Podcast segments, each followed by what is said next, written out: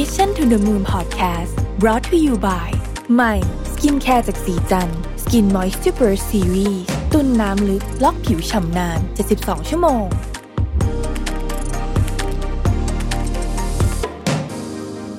สวัสดีครับ ยินดีต้อนรับเข้าสู่ Mission to the Moon นะครับ วันนี้เนี่ยผมจะมาชวนคุยเรื่องของความสำคัญของเว็บไซต์ ตั้งแต่เรามีโควิดมาเนี่ยนะฮะเรื่องของการซื้อขายออนไลน์น์ เรื่องของการมี presence อยู่บนออนไลน์ใช้คำนี้เนี่ยทุกคนให้ความสำคัญหมดนะฮะเราเห็นการเติบโตของยอด e-commerce เนี่ยพุ่งขึ้นอย่างมหาศาล แต่ว่าจริงๆ การซื้อของเนี่ยมันเป็นเพียงแค่หนึ่งจุดเท่านั้นนะฮะที่เป็น touch point กับลูกค้า ในการสื่อสารทางออนไลน์เนี่ยมันจะมี touch point ต่างๆ อีกมากมายเลยนะครับวันนี้เนี่ยผมอยากจะมาชวนคุยเรื่องของเว็บไซต์ว่าเว็บไซต์เนี่ยทำหน้าที่อย่างไร ในยูนิเวอร์สของออนไลน์มันสำคัญกับการซื้อขายสำคัญกับ SME สำคัญกับการสร้างธุรกิจของเราอย่างไรนะครับ วันนี้เนี่ยผมอยู่กับคุณสายทิพย์ชเวงทรัพย์นะครับ คุณนิกกี้นะครับผู้อำนวยการฝ่ายการตลาดของ GoDaddy นะฮะซึ่ง GoDaddy เนี่ยทุกคนรู้จักกันดีอยู่แล้ว เวลาเราจะไปอขอโดเมนเนมเนาะเราจะไปจดที่ GoDaddy แต่ว่าจริงๆ GoDaddy ทำอะไรเยอะกว่านั้นมากเลยนะครับ แล้วผมก็มีร้านร้านหนึ่งที่ต้องบอกว่าเป็นโดนัทที่ผมชอบที่สุดในกรุงเทพเลยนะฮะ Drop by Do วันนี้เนี่ยได้รับเกียรติจาก f o u เดอร์ทั้งสองท่านเลยคุณโอ๊ตกับคุณโอ๊ตสึนะครับทั้งสามท่านจะมาเล่าให้เราฟังถึงความสำคัญของเว็บไซต์ การทำการตลาดออนไลน์และการปรับตัวในช่วงโควิดสวัสดีทั้งสามท่านนะครับสวัสดีครับสวัสดียินดีต้อนรับทั้งสามท่านนะครับสู่ Mission to the Moon นะครับก็เป็นเกียรติอย่างมากเลยนะฮะที่วันนี้มาร่วมสนทนากันแล้วก็คุยกันแบบสบายๆนะครับจริงๆต้องบอกว่าช่วงโควิดเนี่ยมีอะไรเปลี่ยนแปลงเยอะนะฮะในการทำธุรกิจเอง แล้วก็โดยเฉพาะ e-commerce marketplace การที่คนใช้เวลาออนไลน์มากขึ้น อาจจะต้องเริ่มถามคุณนิกกี้ก่อนว่า อยากให้เล่าประวัติของ GoDaddy นิดนึงเราอาจจะคุ้นเคย GoDaddy เวลาเราจะจอง domain name นะแต่จริงๆเชื่อว่ามีมากกว่ามากกว่านั้นให้คุณนิกกี้เล่าให้ฟังนิดนึงครับ GoDaddy อย่างที่เราทราบกันนะคะว่า GoDaddy เป็นบริษัทจากอเมริกาครับแล้วก็ก่อนหน้านี้เราก็จะเข้าใจว่า GoDaddy อะให้บริการแค่ domain name แต่ว่าจริง ๆ แล้วอะค่ะ GoDaddy เองอะเรามีบริการเรียกว่าเป็น one stop service เรามีอืมแบบว่าหลากหลายเพื่อช่วยให้ SME ห รือผู้ประกอบการใหม่ ๆ สามารถทำธุรกิจออนไลน์ได้ ทั้งเรื่องการทำเว็บไซต์ หรือเราเรียกว่าเอ่อเว็บไซต์ builder เว็บไซต์ plus marketing ครับมีเรื่องเอ่อ professional email ที่มีอีเมลชื่อเดียวกับ domain name อ่ามีเรื่องโอเค hosting เอาไว้แบบฝาก hosting อืมมีเรื่อง Office 365 อะไรอย่างเงี้ยค่ะ เพราะฉะนั้นก็คือสำหรับผู้ประกอบการหรือใครที่อยากทำธุรกิจออนไลน์และอยากเริ่มต้นอืม GoDaddy ก็ถือเป็นหนึ่ง solution ในการเอ่อมาหาเราแล้วก็ มีมีมีทุกทุก solution ในการตอบโจทย์เขา ในประเทศไทยครับคุณนิกกี้ครับ landscape ของคนที่จดทะเบียนเป็น commercial website เนี่ยเป็นยังไงบ้างครับเล่าให้ฟังนิดนึงตอนเนี้ยครับอย่างปี 2563อะค่ะอืมมีคนจดทะเบียนธุรกิจพาณิชย์อยู่ประมาณ 63,000อืมกว่าคนครับทีเนี้ยพอเราดูย้อนกลับไปอะค่ะ ประมาณแบบ สักห้าปี มันมีการเติบโตมาเรื่อยๆประมาณอยู่2หรือ3เปอร์เซ็นต์อืมแต่ทีเนี้ยอันนั้นอะมันคือแค่การที่คนทำธุรกิจแล้วจดทะเบียนอ่ามันยังมีคนอีกจำนวนมากที่ทำธุรกิจแล้วยังไม่ได้จดทะเบียนอ่าเพราะฉะนั้นมันอาจจะไม่สามารถบอกได้เป็นตัวเลขขนาดนั้อืนมว่าอืมเอ้ยเรามีแค่หกหกหกหมื่นสามเองนะอะไรอย่างเงี้ยครับค่ะ landscape ของโลกออนไลน์โดยเฉพาะผมเน้นไปที่ SME ไทยแล้วกันเนี่ยนะเปลี่ยนแปลงไปเยอะไหมฮะช่วงโควิดเนี่ยเยอะเรียกว่าเยอะเอาเอ่อ การเปลี่ยนแปลงเนี่ยมันเปลี่ยนแปลงจากวิธีการขายวิธีการซื้อออืมอืมอืมแต่แล้วถามว่าจำนวนมันมีเพิ่มมากขึ้นไหม ต้องเอาตอบกันตรงๆ ว่าช่วงโควิดอะมันจะมีบางธุรกิจที่ก็สูญหายตายไป บางธุรกิจก็เกิดขึ้นใหม่ แล้วก็เรียกว่าเติบโตมาจากช่วงโควิดเนี่ยค่ะ คือเหมือนกับว่าโควิดอะเป็นตัวผลักดันเป็นเหมือนแคตตาลิสต์อ่าที่ทำให้เราต้องเปลี่ยนจากวิธีการขายเดิมๆมาขายของออนไลน์ มันก็เลคยรับทำให้เอ่อ e-commerce มันเติบโตมากขึ้นอืมดูได้จากทั้งแบบพวก marketplace ดูได้จากพวกเอ่อโซเชียลมีเดียที่แบบคนค้าขายบน Facebook Instagram มากขึ้นอะไรอย่างเงี้ยค่ะครับอืมแล้วทาง GoDaddy เราเข้ามาช่วยเอ่อผลักดัน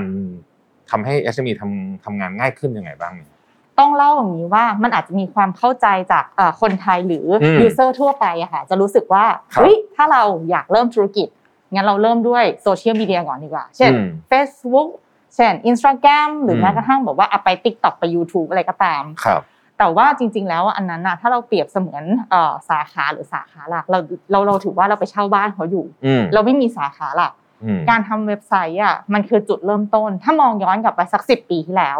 การทำธุรกิจออนไลน์คือเราก็เริ่มต้นจากเว็บไซต์นี่แหละใช่ต่อให้เราไม่มี tool เราก็เริ่ม coding กันเองอะไรอย่างเงี้ยค่ะอืมทีเนี้ยมันก็กลับมาว่างั้นณวันเนี้ยการที่เราอะไปฝากธุรกิจของเราอะ อยู่บนพื้นที่คนอื่นอะ ถือเป็นเหมือนกับว่าเราอะไปเปิดร้านย่อยๆ แต่เรายังไม่มีเอ่อร้านหลักของเราเลย จริง ๆ แล้วจุดเริ่มต้นมันควรจะเริ่มจากเราเริ่มเริ่มสร้างสาขาหลักก่อนอืมเพื่อเป็นเอ่อตัวกระจายข่าวสาร ตัวเก็บข้อมูลนู่นนั่นนี่โน่นอะไรอย่างเงี้ยค่ะ ทีนี้ GoDaddy ก็เลยมี tools ตัวเนี้ยการทำเว็บไซต์แล้วก็เป็น one stop service solution ทั้งหมดอ่ามาช่วยผู้ประกอบการ เสมือนกับว่าอะงั้นยูมาเริ่มทำบ้านหลักนะ แล้วช่องทางอื่น ๆ ที่ยูมีนะปัจจุบันน่ะ ถือเป็นช่องทางเป็นเหมือนสาขารองแล้วก็ค่อยกระจายข่าวสารผ่านช่องทางนั้นๆไป one stop service นี่ one stop ถึงไหนครับมี e-commerce module ให้ด้วยเลยไหมฮะหรือว่าไปยังไงครับของเราเรียกว่าเอ่อเรียกว่า tool ที่สร้างเว็บไซต์อ่ามีเป็นสองแบบเอาง่ายครับๆแบบที่หนึ่งคือเหมือนกับ showcase เป็นเหมือน portfolio showcase อ่าสำหรับธุรกิจที่ไม่ได้ต้องการอีคอมเมิร์ซต้องการอ่าฮะแค่บอกว่า ฉันทำธุรกิจออนไลน์มีชื่อนี้โชอืว์มหน้าบ้าน อันนี้คือแบบที่หนึ่งครับแบบที่สองคือ complete solution คือออ่าแอดสินค้าเข้าไปได้ มี manage stock หลังบ้าน มีเรื่องอ่าฮะเอ่อ add to cart ต่อกับ payment gateway มันเชื่อมกับพวกสมมุติว่าเรามี system ที่เป็น warehouse management อย่างเงี้ยมันเชื่อมด้วยไหมฮะเอ่อสามารถทำได้สามารถโดยการทำได้ที่แบรนด์เองอาจจะต้องเหมือนกับ develop API ขึ้นมาเพิ่มขึ้นมาอืมนิดนึงเพื่อมันต่อเชื่อมกัน คือคุณนิกกี้เน้นเน้นความสำคัญของเรื่องที่ว่าเราควรจะต้องมีบ้านที่แข็งแรงคือจริงๆมันก็เกี่ยวข้องกับพวกเรื่อง SEO ด้วยเนาะถ้าจะว่าไปแล้วใช่เนี่ยเนาะใช่แล้วก็โซเชียลมีเดียแพลตฟอร์มต่างๆ ก็เป็นที่ขายที่ดี แต่ว่าเขาก็จะเปลี่ยนกฎอะไรของเขาไปเรื่อยนี่ก็เปลี่ยนใหม่อีกแล้วตอนนี้อะไรอย่างนี้ใช่ไหมฮะแล้วก็จะมีอะไรอ้ววุ่นวายไปหมดใช่เอ่อค่ะถ้าเรามีที่ที่หนึ่งที่ลูกค้าโอเค รู้ว่าเฮ้ยที่เนี่ยเป็นที่ที่ข้อมูลทั้งหมดครบอ่าเราก็จะสามารถที่จะต่อยอดจากตรงนั้นได้ แล้วจริงๆช่วงหลังๆเนี่ยว่าเทรนด์ไอ้เรื่อง direct to consumer ก็เยอะนะฮะใช่ หลายแบรนด์ใหญ่ๆของโลกนี่ก็มาทำไอ้เว็บของตัวเองนี่โอ้โหขายกันใช่แบบดุเดือดก็มีหลายแบรนด์ใช่ทีเดียวค่ะน่าสนใจมากนะฮะเปรียบเทียบวิธีการนิดนึงว่า แง่วิธีคิดเรื่องของการใช้ online marketplace ที่เราไปช้อปปิ้งกันเยอะกับการมาซื้อของหรือว่ามาหาข้อมูลผ่านเว็บไซต์นี่จริงเจอนี่มันต่างกันไหมครับคุณนิกกี้สำหรับลูกค้า ถ้าสำหรับลูกค้าเองอะค่ะ journey ในการซื้อที่เป็น purchasing part เลยคือการอืม add add to cart go to purchasing แล้วก็จ่ายตังค์เลยอย่างเงี้ยครับมันอาจจะไม่ต่างกันอืมแต่สิ่งที่ลูกค้าจะได้ในการเทียบระหว่างสองอันแล้วมันต่างกันก็คือว่า ข้อที่หนึ่งการที่เขาไป marketplace เนี่ยอืมเขาอาจรู้สึกว่าเขาอาจจะมีการเปรียบเทียบราคาได้ใช่แต่สิ่งที่เขาจะไม่ได้คือเขาจะไม่รู้ว่าร้านไหนจริงร้านไหน ไม่จริงอ่าโอเคเขาจะรู้สึกว่า เอ๊ะทำไมรูปมันเหมือนกันไปหมดเลยใช่เอ๊ะทำไมราใช้ปคาดียวเหมือนกันไปหมดเลยเนาะใช่ไหมเออแต่การที่เรามีเว็บไซต์อะจริงอ่าอยู่ว่าพฤติกรรมของลูกค้าค่ะครับยังไงเขาก็จะต้องเอ่อมี price comparison อืมอยู่แล้วเขาก็อาจจะลำบากกับลูกค้านิดนึงว่าอะงั้นอยากซื้อของอันนี้ขอเทียบราคาหน่อยก็ต้องไปเปิดรายเว็บหน่อยแต่ว่าสิ่งที่เขาจะได้แน่นอนอะเขามั่นใจได้ว่าการที่ ร้านร้านเนี้ยหรือบริษัทบริษัทเนี้ยมีเว็บไซต์อะมันคือมีความน่าเชื่อถือมาแล้วระดับหนึ่งอืมค่ะพูดถึงเรื่องข้อมูลบ้างดีกว่านะถ้าเรามีเว็บไซต์ของเราเองเนี่ยครับคุณนิกกี้เล่าให้ฟังได้ไหมว่ามันมีประโยชน์ยังไงบ้างในเชิงของการเก็บข้อมูล คือการที่เรามีเว็บไซต์เนี่ยอืมอันแรกก็คือว่าเราสามารถทำเรื่อง SEO ได้อย่างเมื่อกี้ที่คุณลวิทย์บอกว่าเกรินไปคร่าวๆว่า พอเรามีเว็บไซต์เสร็จปุ๊บใช่ไหมคะเราสามารถ optimize ปรับเปลี่ยนแก้ไขทั้งเรื่องคอนเทนต์ทั้งเรื่องเทคนิคบนเว็บไซต์เราเอง เพื่อให้ตอบสนองและตอบโจทย์กับ Google กดข้อบังคับเขาเพื่อให้เราเว็บเราอะโชว์อยู่ในอันดับต้นๆของ Google อืมอันดับที่สองคือเป็นเรื่องการทำเอ่อ marketing ครับพอเรามีเว็บไซต์เองเราสามารถติดแท็กต่างๆ นานาได้อืมในเรื่องเอ่อ remarketing tag หรือในเรื่องแบบ conversion funnel ต่างๆ นานา มันก็จะทำให้เราอะสามารถทำ marketing ไปซื้อแอดเสร็จแล้วก็เหมือนกับตามหลอกหลอนคนที่เคยเข้ามาในเว็บไซต์เราได้ อันที่สามก็คือเป็นเรื่องการเก็บข้อมูลลูกค้าเอ่อการทำเว็บไซต์เองมันอาจจะไม่ใช่เป็น tools ที่เป็น CRM แบบว่า เต็มรูปแบบ แต่มันสามารถเก็บเอ่อข้อมูลลูกค้าได้ ชื่อนามสกุลมาใช้เอ่อเว็บไซต์เราเมื่อไหร่ ซื้อของราคาเท่าไหร่ จ่ายด้วยวิธีไหน และถ้าวันหนึ่งที่เราอยากทำโปรโมชั่นกับลูกค้ากลุ่มใดกลุ่มหนึ่ง เราสามารถเลือกได้แล้วก็ offer โปรโมชั่นให้ลูกค้ากลุ่มนั้นๆ มันจะไม่เหมือนกับการที่ขายบนโซเชียลมีเดียที่เราไม่สามารถเก็บข้อมูลลูกค้าได้นอกนอกจากการทำ manual copy paste ลงบน Excel อืมอะไรเงี้ยค่ะ ครับซึ่งถังข้อมูลของลูกค้าในอนาคตเนี่ยวันนี้อาจจะยังไม่ได้ทำอะไร หรือว่าทำนิดหน่อยในอนาคตเนี่ยมันสามารถนำมาต่อยอดได้เยอะมากใช่มา activation อะไรได้อีกเต็มไปหมดเลย ซึ่งใช่ตอนนี้เนี่ยจริงๆต้องบอกว่า ถ้าเพิ่มเติมก็คือว่า marketing ยุคใหม่เนี่ยนะ based on เรื่องของพวก first party data พวกนี้เยอะใช่มากใช่ไหมใช่ค่ะโอ๊ตทั้งสองท่านบ้างนะครับ co-founder ของ Drop by Do ร้านโปรดของผมเลยเนี่ยนะฮะต้องบอกก่อนว่าแหมเป็นร้านที่นอกจากรสชาติดีงามแล้วเนี่ยความคิดสร้างสรรค์ยังเยอะมากเลย แต่ว่าวันนี้เราเราไม่คุยเรื่องเรื่องนั้นมากนะเราอยากมาคุยเรื่องของวิธีคิดเกี่ยวกับเรื่องออนไลน์ Drop By Dough นี่จริงก็เริ่มเริ่มมาทำเริ่มโตมาจากออนไลน์ใช่ไหมฮะจริงๆ เราเริ่มต้นมาจากร้านค้าเอ่อ physical store เนี่ยนะอ๋อครับอ๋อโอเคเพียงแต่ว่าพอเราเปิดได้เดือนหนึ่งเราก็เจอโควิดเลยอ๋อโอเคใช่ไหมครับเราก็เลยจะต้องแบบเหมือนปรับตัวอืมเข้ากับเอ่อออนไลน์เยอะนิดนึงอะไรอย่างเงี้ยครับเพราะว่าเราอยู่ในโคตั้งแต่โควิดรอบแรกครับครับพอเปิดปุ๊บ ทุกอย่างก็ล็อกดาวน์อ๋อทีเนี้ยเราจะทำยังไงดีให้เรายังขายขนมได้อยู่ เพราะว่าอืมโดนัทของที่ร้านนะครับถ้าวันนี้ขายไม่หมดก็คือต้องทิ้งเลย เพราะว่าอ่ามันมันทอดมันเป็นของทอดอะไรเงี้ยครับอ่าวิธีที่ช่วงแรกๆที่เราทำอะครับ เราก็เข้าไปในออนไลน์แอปพลิเคชัน Delivery แอปพลิเคชันปกติอะไรอย่างเงี้ยครับ แล้วก็มีช่องทางของ Line แอดด้วยครับ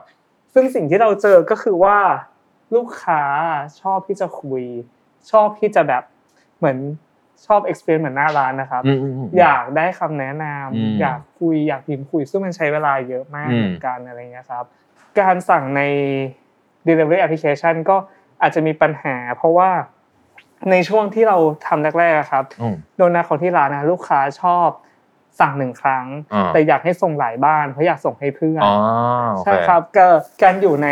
delivery application ก็จะจัดการเรื่องนั้นไม่ได้ใช่ใช่ดังนั้นส่วนใหญ่มันก็จะมาใน Line แอดอืม แล้วเราก็ต้องใช้เวลาแล้วก็ใช้คนในการตอบเยอะมากอืมมากอะไรเงี้ยครับผมแล้วแล้วตอนนั้นเราปรับปรับยังไงฮะเออในตลอดในช่วงเวลาเราก็เราก็ยังทำทั้งคู่อะนะครับอ่าฮะก็ก็ยังทำอยู่ เพราะว่าช่วงนั้นมันก็เป็นช่วงที่เราก็เปิดร้านใหม่แหละครับสิ่งที่เราพยายามก็คือก็พยายาม service ลูกค้าทุกคนอืมแต่ว่ามันก็เป็นเหมือน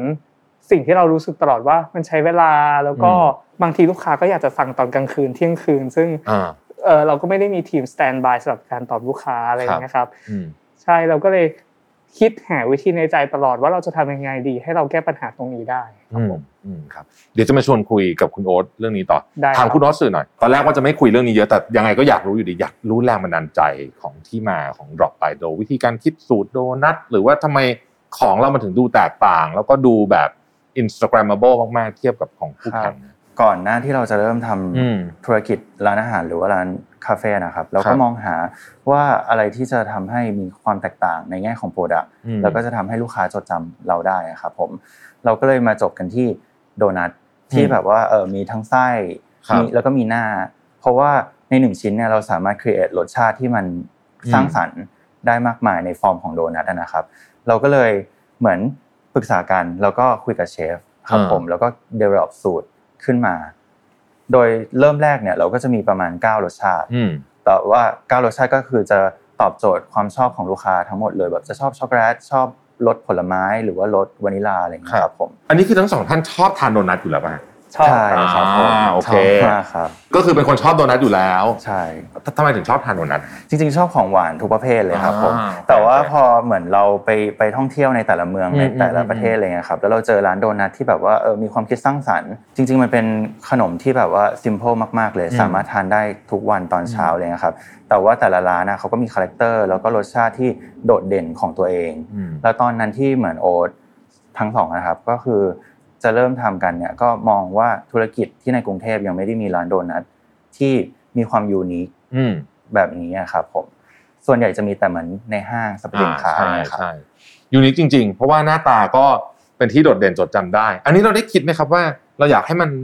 ถ่ายรูปลงอินสตาแกรมสวยๆตั้งแต่แรกใช่ครับผมอืมเพราะว่าโอ๊ตรู้สึกว่าในยุคนี้ครับผมเหมือนในโซเชียลมีเดียเนี่ยมีการแข่งขันทางด้านการค้าขายเยอะมาก เราก็เลยต้องคิดว่าเราจะทำยังไงให้ product ของเราดูแตกต่างอืมในแง่ของคุณภาพของรสชาติด้วย แล้วก็ครับในแง่ของการเหมือนขอพื้นที่สื่อบนโซเชียลมีเดียด้วยครับผมอืมก็เลยต้องทำให้หน้าตาสวยงาม เพื่อที่จะถ่ายรูปสวย แล้วก็สร้าง awareness ให้กับคนได้ในกลุ่ม mass ครับครับเมื่อกี้ผมเพิ่งทราบตอนนี้ว่าเปิดปุ๊บแล้วเจอโควิดเลยนี่ผมนึกว่าเปิดก่อนหน้าโควิดนานเพราะฉะนั้นเรื่องนี้น่าสนใจมากเลยว่านี่โควิดเนี่ยนะฮะหนึ่งสอง สามรอบถูกไหมฮะใช่ครับสามล็อกดาวน์เนาะสามล็อกเอ่อล็อกแรกเมษาปีที่แล้วใช่ครับไหมฮะมีนาเมษาปีที่แล้วแล้วก็ก่อนปีใหม่เอ๊ะใช่ไหมฮะหลังแล้วก็ปีใหม่ครับหลังปีใหม่ใช่ครับแล้วก็รอบใหญ่จุลายแบตใหญ่ที่ผ่านมาสามครั้งนี้เนี่ยเป็นเป็นไงบ้างครับเล่าคร่าวๆได้ไหมครับเอ่อขอเล่ารอบแรก เพราะว่าอ่ามัมันน่าจะเป็นการปรับตัวที่ที่ชัดเจนที่สุดอืมนะครับ จากเดิมที่เราโฟกัส แต่ว่าลูกค้าที่มาหน้าร้านจะเป็นอืมส่วนใหญ่ครับช่วงแรกๆเราไม่ได้ไม่ได้โฟกัส Delivery เพราะว่าอ่ามัมันก็จะเป็น การผลิตด้วยอะไรอย่างเงี้ยครับแล้วก็อืมร้านก็ใหม่มากๆอะไรเงี้ยครับ ทีเนี้ยพอล็อกดาวน์ปุ๊บอะเราก็เปลี่ยนวิธีการโดยที่ เราก็มานั่งคิดว่าเราจะทำยังไง ให้ลูกค้าที่อยู่บ้านเนี่ยอืมเขายังอยากสั่งโดนัทของเราไปทานที่บ้านอยู่อืมอะไรเงี้ยครับ เราก็เลยเปลี่ยนไปเป็นการทำคอนเทนต์หรือว่าโพสต์รูปในโซเชียลมีเดียที่เปลี่ยนจากจานชามที่ทานในร้านหรือแค่ทานในร้านนะอืมอืมอืมเป็น delivery packaging หมดเลยอ่ารวมถึงแก้วน้ำเปิดกล่องมาแล้วเจออะไรอ่าถุงที่จะไปส่งกับลูกค้าอะไรเงี้ยครับอ่าคือสร้างฟีลลิ่งว่าถ้าสั่งเนี่ยจะได้รับแบบนี้นะเปิดแบบนี้อะไรคือเงี้ยทำครับงานอยู่บ้านเปิดผ่านนี่ต้องแบบเห็นปุ๊บต้องผิวเลยน้ำลายสอเลยอยากสั่งกดสั่งเลยแบบนี้ใช่ไหมใช่ครับอ่าโอเคโอเคประมาณนั้นเราก็เออมีการโปรโมทเยอะขึ้นในอืมในในโซเชียลมีเดียออนไลน์อะไรเงี้ยครับ ซึ่งก็ผลตอบรับก็ลูกค้าก็ค่อนข้างดี แล้วก็ด้วย Product แล้วครับพอคนลองทานแล้วก็รู้สึกว่าดี แล้วก็อยากจะส่งต่อให้กับผู้อื่นอะไรเงี้ยครับดังนั้นในทุกรอบที่โควิดที่ผ่านมายอดขายเราก็ยังถือว่าโอเคกับทุกๆรอบเลยนะครับผมถึงแม้ว่าจะโดนล็อกดาวน์รอบรอบนี้ไปก็ก็นานอยู่ แล้วตอนนี้เราขยายสาขาไหมฮะในระหว่างโควิดเนี่ยใช่ครับตอนนี้มีสามสาขามีสามสาขาที่แรกคืออารีป่ะฮะที่แรกที่สุขุมวิทร้อยหนึ่งทับสองโอเคครับโเมีตอนนี้แล้วมีที่ไหนบ้างฮะตอนนี้ แล้วก็มีซอยอารีซอยสี่ครับอ๋อแล้วก็เพิ่งเปิดไม่ถึงหนึ่งเดือนเลยครับที่สาขาเอ็มควอเทียร์ครับ ก็คือมีสุขุมวิทซอยอาอารีรีแล้วก็ที่เอ็มควอเทียร์ใช่ครับผมอ่าที่เอ็มควอเทียร์นี่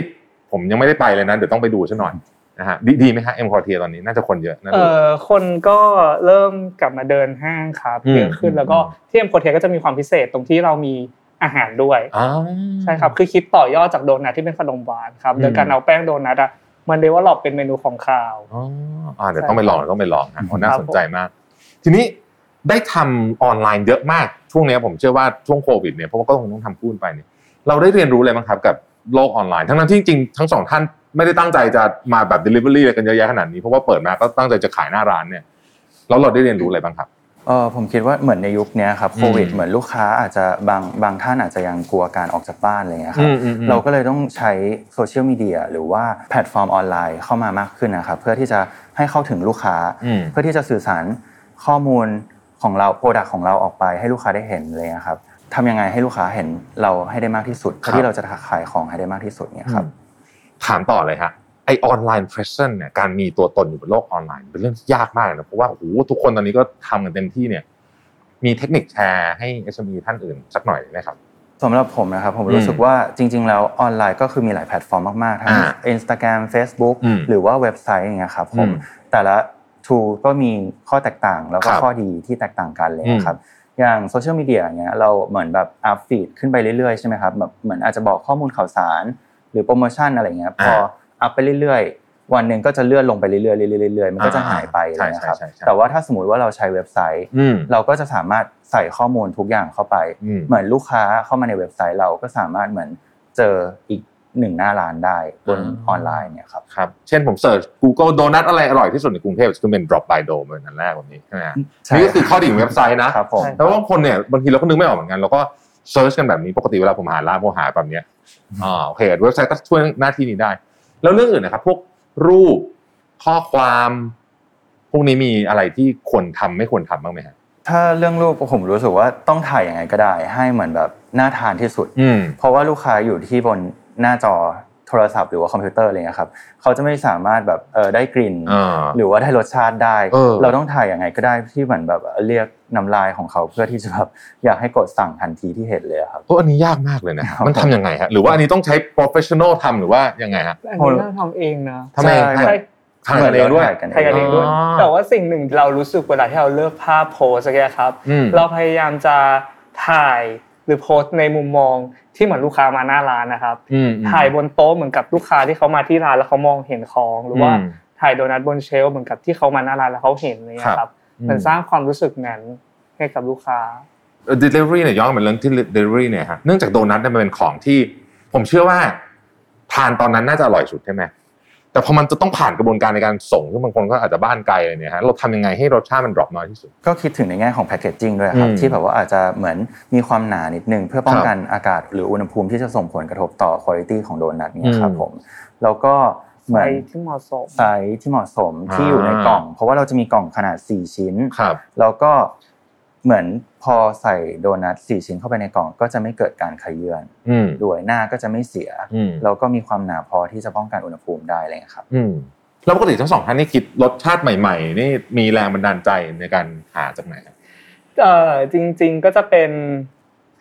สิ่งรอบตัวครับอืมเพราะว่าปกติทางโดนัทที่ร้านนะครับเก้ารสชาติแรกอะอืมอย่างที่โอตสื่อบอกว่าเราคิดตามว่า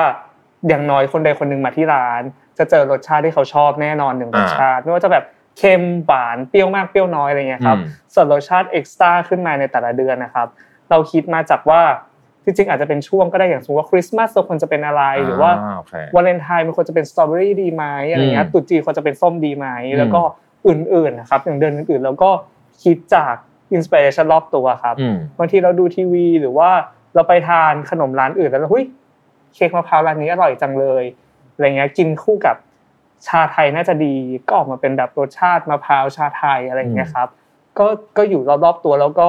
ทางร้านก็มีให้น้องๆที่อยู่ในร้านทีมครัวครับเขาได้เสนอด้วยอ่าเป็นไอเดียของครับพนักงานด้วยนะครับผมโอ้น่าสนใจมาก ทีนี้ผมเชื่อว่าทางนี้เนี่ยทำโซเชียลมีเดียทำเว็บไซต์ทำอะไรต่างๆเนี่ยความเชื่อมโยงระหว่างสิ่งที่เราทำในออนไลน์เนี่ยโอเค มีคนสั่งไปที่บ้านนั้นก็ส่วนหนึ่งแต่ว่า เห็นปุ๊บแล้วมีลูกค้าบอกว่าเออเนี่ยเห็นอันเนี้ยเพื่อนถ่ายรูปลงมาอยากกินรสชาติแบบนี้มีไหมมีมีอ๋อค่อนข้างเยอะครับครับ ทุกครั้งที่โพสอะไรไปหรือรสชาติใหม่ๆอะอืมเขาก็จะมาในการสกรีนช็อตมาเลยว่าเอาแบบนี้อ่าหรือว่าเอ่อมีลูกค้าท่านอื่น ๆ ที่มาแล้วก็อาจจะเอาโดนัทไปวางบนแก้วเทคเวอะไรอย่างเงี้ยครับถ่าย ก็อยากจะได้แบบนี้ ซึ่งที่อ่าร้านไม่มีแต่ว่าเราก็จัดให้ได้อะไรเงี้ยครับ คือ ผมว่ารูปภาพในโซเชียลมีเดียก็สำคัญ แล้วก็มันก็สร้างให้ ลูกค้าเขาแบบ อยากที่จะมา อยากที่จะมาลองอะไรอย่างเงี้ยครับผมครับโอ้นี่ฟังแค่นี้นี่ก็อยากจะไปกินโดนัทของ Drop by Dough ก็คือนึกนึกถึงรสชาติแล้วแบบแม่งเป็นอะไรที่ต้องบอกว่าทำออกมาได้คุณภาพดีมากแต่จริงๆ ของดีด้วยนะฮะ เพราะของดีก็ต้องขอบคุณครับก็ก็ขายได้อยู่แล้ว แต่ว่าอืมเสริมกับเรื่องของออนไลน์ presence ขึ้นมา เสริมกับเรื่องของการใช้เครื่องมือเครื่องไม้เครื่องมือต่างๆ ที่มันเหมาะกับยุคสมัยนี้ ก็ยิ่งทำให้ Drop by Dough เป็นที่รู้จักมากยิ่งขึ้น ก็ ยินดีด้วยกับสาขาใหม่นะฮะขอให้กิจการรุ่งเรืองมากๆนะครับ กลับมาที่คุณนิกกี้ครับเทสของ Drop by Do เนี่ย สอนอะไรเราบ้างในเชิงของการ manage online presence ของ SME ครับจริงๆแล้วเริ่มมาจาก pain point ของอืมของ Drop by Dough ก่อน เพราะว่า Drop by Dough เนี่ยเอ่อเหมือนกับเราเริ่มต้นคุยกันจาก pain point ของ Drop by Dough ว่าหนึ่งเอ่อ delivery app ไม่ตอบโจทย์เขาอืมสอง ไม่ไม่ตอบโจทย์ อันเกิดจากว่าลูกค้าหนึ่งคนอยากสั่งหนึ่งออเดอร์ แต่ส่งให้หลายที่อืมอันที่สองก็คือว่าไม่ได้มี capacity พอที่จะนั่งรับออเดอร์ตลอดเวลา แล้วมาเลยทำให้เอ่อทางทางเจ้าของกิจการเองคุณโอ๊ตทั้งสองเองเนี่ยขาดโอกาสทางธุรกิจว่าเออเคเขาจะขายได้ เพราะว่าเดี๋ยวนี้มันจะมีการแบบ pre order อืมทีเนี้ยสองโจทย์เนี้ยเป็นสองโจทย์หลัก ก็เลยมานั่งคุยกันว่าโอเคงั้นทีเนี้ยเราทำยังไงกันได้บ้าง ก็เลยบอกว่างั้นเรามาดูเอ่อ product ที่เรามี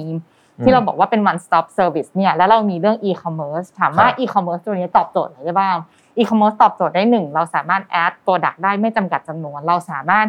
add ตาม package ที่เป็นอืมเหมือน popular package คือหลายๆรถที่ที่ที่ทางดอกไบโดมี เข้าไปเป็นเอ่อหนึ่งไอเทมหรือ แอดไปเป็นไอเทมแล้วให้ลูกค้าเลือกทั้ง4รถเอง หรือเลือกทั้ง2รถเองอ่าคือเหมือนกับว่าลูกค้าสามารถ customize ทุกอย่างเองได้หมดเลย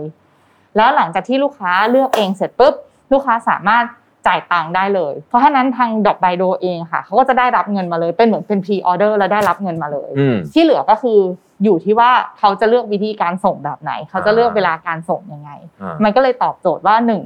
เขายังสามารถใช้โซเชียลมีเดียณวันนี้ที่เขาใช้ได้อยู่ ในการ communicate แต่ว่าในการเรื่อง manage order หรือรับออเดอร์เนี่ยเหมือนกับ e-commerce เว็บไซต์อะเป็นอีกหน้าร้านหนึ่งที่ช่วยเขารับออเดอร์ได้ตลอด 24 ชั่วโมง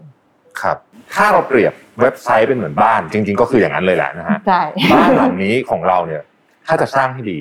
ต้องมีพื้นฐานอะไรบ้างครับ ถ้าสร้างให้ดีต้องอืมดูก่อนว่าหนึ่งเราอยากได้บ้านเล็กใหญ่แค่ไหนอ่าโอเคโอเคคือเรา มันมันก็เหมือนกับเราสร้างครอบครัว ต้องดูอืมว่าแบบอยากมีคนอยู่กี่คนอืมสองบ้านหลังเนี้ยเราอยากให้มันเป็นแบบ private zone เราเลยไหมหรือเราอยากแบบว่าอุ้ยเชิญเพื่อนมาตลอดเวลาอะไรอย่างเงี้ยค่ะ อันนี้มันก็จะเกี่ยวกับ traffic อ่าอะมันก็จะเกี่ยวโยงไปถึงเรื่อง hosting อ่าเนาะทีเนี้ยพอเรารู้แล้วว่าบ้านเราอยากได้ไซส์ขนาดเท่าไหร่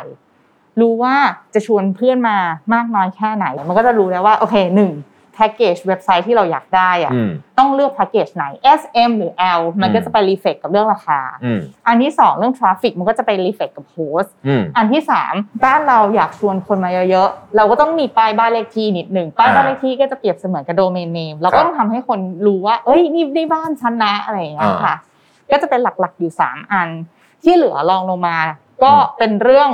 ควรมีครับ เช่น professional email อ่าเช่นสมมุติเวลาเขาออเดอร์เสร็จปุ๊บ โดยโดยปกติลูกค้าจะรู้สึกว่า confirm ฉันหน่อยอ่าว่าคุณได้รับออเดอร์แล้วอ่าอีเมลที่ส่งออกไปว่าโอเคดอกไบโดได้รับอ่า confirm ออเดอร์แล้วนะ มันก็ควรจะเป็นอีเมลเดียวกันกับชื่อโดเมนอืมมันไม่ควรจะเป็นแบบ d o b i d o at xyz.com อะไรอย่างเงี้ยค่ะอืมหลักๆก็จะเป็นประมาณนั้นในการครับ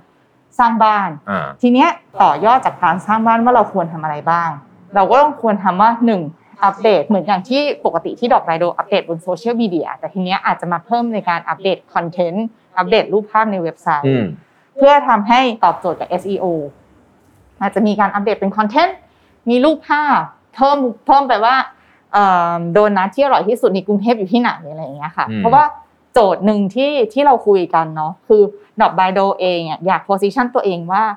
คนที่จะเข้ามาเที่ยวในเมืองไทยหลังจากที่เราเปิดประเทศแล้วอะอยากให้มีกระแสว่าเฮ้ยถ้าวันเนี้ยคนฮ่องกงจีนญี่ปุ่นสิงคโปร์หรืออเมริกาเข้ามาอืมแล้วเวลาเขาเสิร์ชปุ๊บอะอยากให้คนเหล่านั้นอะมาเยี่ยมร้านเราอ่าค่ะ ถ้าเราสาสามารถทำตรงเนี้ยตอบโจทย์ได้ทั้งหมดแล้วอะค่ะอืมมันก็จะไปตอบโจทย์เอ่อของดอกไบโดได้อ่าถ้าสมมติเราโพสต์บนโซเชียลมีเดียสมมติว่ามีอ่าสอ่าสำนักข่าวหนึ่งเขียนถึงร้านเรา แล้วเราก็แชร์บนโซเชียลมีเดียเนี่ยเดี๋ยวแป๊บนึงมันก็หายไปถูกไหมใช่ครับแต่ว่าถ้าเกิดว่ามันอยู่บนเว็บไซต์เราด้วย หรือว่าข้อมูลต่างๆที่เราเขียนไว้อยู่บนเว็บไซต์เราด้วยเนี่ยมันก็เก็บไปเหมือนเป็นห้องสมุดมาค้นหาทีหลังได้ แล้วก็ทำให้เรื่องราวดูมีมิติมากขึ้นเนาะใช่ใช่คครับอืมนี่คือความสำคัญของเว็บไซต์จริง ๆ ที่หลายท่านอาจจะบอกว่าอ้วนไม่มีเวลาทำเลยแต่ว่าขอมาเวลาสักนิดหนึ่งมาทำมีประโยชน์ แล้วผมผมแถมให้อีกอันหนึ่งเพราะว่าผมเคยเจออนนี้บ่อย บางทีเนี่ย ทีมการตลาดของเราเองเนี่ยครับหาบางอย่างไม่เจออืม คือมันนานแต่ว่าถ้าเกิดว่าเราเก็บไว้ในเนี้ย มันจะอยู่ตลอดไป อย่างเว็บ Mission to the Moon เนี่ยบางทีผมก็ไปค้นหาบทความที่ตัวเองเคยเขียนเมื่อนานๆที่แล้วเนี่ยนะหาเอาในเว็บตัวเองนี่แหละเพราะว่าไปหาที่อื่นไม่เจอไหนไม่รู้นี่คือข้อดีของการมีเว็บไซต์นะใช่แล้วก็บางทีเนี่ย ผมว่ามันเป็นความน่าเชื่อถือด้วยเนาะครับส่วนหนึ่งเราก็รู้สึกว่าเว็บไหนที่เข้าไปเรารู้สึก professional เราเข้าไปปุ๊บเราจะรู้เลยนะว่าเว็บนี้แบบ professional แบบโอ้โหทุกอย่างมันดูเป๊ะอยู่ในที่ที่มันควรจะอยู่ กดง่ายลิงก์ถึงไม่ใช่ว่าโอ้โหกดไปหาอะไรก็ไม่เจอเนี่ย เราก็รู้สึกมั่นใจที่อยากจะใช้บริการมากขึ้นใช่ตรงนี้คือข้อดีของการมีเว็บไซต์ค่ะครับคุณนิกกี้อยากเสริมอะไรปิดท้ายสักหน่อยไหมครับ ก็อยากเสริมแค่ว่าเอ่อณวันเนี้ยถ้าใครก็ตามที่มีโซเชียลมีเดียอยู่แล้วอะค่ะอืมแล้วอยากต่อยอดในการทำธุรกิจให้เติบโตมากขึ้น ไม่ว่าจะเป็นเอ่อการทำธุรกิจเป็นเหมือนแบบ side job เป็นแบบว่า second job อืม ก็สามารถทำเว็บไซต์เพื่อทำให้ธุรกิจของเราอะโตขึ้นได้ครับหรือแม้กระทั่งคนที่เริ่มรู้สึกว่า เออ งั้นเขาอยากหาอะไรทำใหม่ ๆ โดยที่แบบว่าอาจจะไม่อยากทำธุรกิจเดิม อาจจะอยากลาออกจากงาน แล้วมาเริ่มต้นทำเลย โดยที่มี passion อะไรอย่างเงี้ยค่ะ ปรับเปลี่ยน passion ที่ตัวเองมีมาใช้ tool ของเราเพื่อทำให้ธุรกิจเติบโตได้ค่ะ ขอบคุณมากๆนะครับ แต่ว่าก่อนจะจากกันวันนี้เนี่ยอยากให้คุณโอ๊ตคุณโอ๊ตสื่อเป็นคนปิดท้ายให้เราแล้วกันคำถามนี้ผมชอบถามแขกที่มาช่วงนี้มากๆ คือ โควิด เนี่ย ให้บทเรียนอะไรกับเราบ้างต้องสูดหายใจเลยนะหนึ่งเลือกเลยโควิด ผมรู้สึกว่าเหมือนให้บทเรียนกับเราโดยการที่เหมือนเราต้องอัปเดตตลอดเวลาอืมเหมือนเท่าทันเหตุการณ์ตลอดเวลาครับผมแล้วก็จะต้องเตรียมพร้อมตัวเองยังไง ให้รับมือกับสถานการณ์ต่างๆ ที่จะเกิดขึ้นโดยที่เราไม่ได้แบบคาดการณ์ไว้ก่อนเลยครับให้ทันท่วงทีครับผมอืมอืมคุณสำหโอ๊รัตบนะผครับมก็คือ การปรับตัวครับเป็นเป็นเรื่องที่ค่อนข้างสำคัญอืมครับ เพราะว่าถ้าสมมติว่า ไม่ว่าสถานการณ์อะไรที่เกิดขึ้นครับ ปรับตัวให้เร็ว แล้วก็หาวิธีการใหม่ ๆ ในการที่จะทำธุรกิจของเราดำเนินต่อไปได้อย่างเงี้ยครับการมีเว็บไซต์ก็สำคัญมันเหมือนกับว่า ตอนแรกอะเราไม่เคยคิดว่า คือเราคิดว่าโซเชียลมีเดียเราก็พอแล้วอืมแต่ในวันหนึ่งอะครับ เราก็เหมือนข้อมูลบางอย่างมันก็หายไปอะไรเงี้ยครับ แล้วก็เวลาที่คนมาถามหาร้านอะไรเงี้ยครับ เราก็ต้องไปหาข้อมูลใหม่ๆ ซึ่งหรือบางทีเขาอาจจะเจอในเพจคนอื่นรีวิว ที่อาจจะไม่ใช่ข้อมูลที่เราอยากจะพูดถึงอะไรเงี้ยครับดังนั้นการมีเว็บไซต์อะแล้วก็พัฒนาให้มันสามารถที่จะขายได้ซื้อขายได้คือเหมือนร่นการทำงาน process หลังบ้านของเราด้วยนะครับอืมมันก็เป็นเรื่องที่แบบดีมากๆเนี่ยครับอืมโอ้วันนี้ก็ต้องขอบคุณทั้งสามท่านมากๆเลยครับคุณโอ๊ตสื่อคุณเอิร์ธคุณนิกกี้นะครับเพราะว่า case study นี้ผมว่าน่าสนใจ ทั้งกับ SME เอง แล้วก็กับคนที่รู้สึกว่าเออวันนี้เราทำอะไรมาเยอะแล้วเหมือนกัน อยากลองเริ่มทำเว็บไซต์เนี่ยผมว่าอันนี้เป็นจุดเริ่มต้นที่ดีมาก ขอบคุณทั้งสามท่านมากเลยนะครับ ขอบคุณขอบคุณครัค่ะบสวัสดีครับ Mission to the Moon Podcast Presented by สีจัน Skin Moisture Burst Series ตุนน้ำลึกล็อกผิวชำนาน 72 ชั่วโมง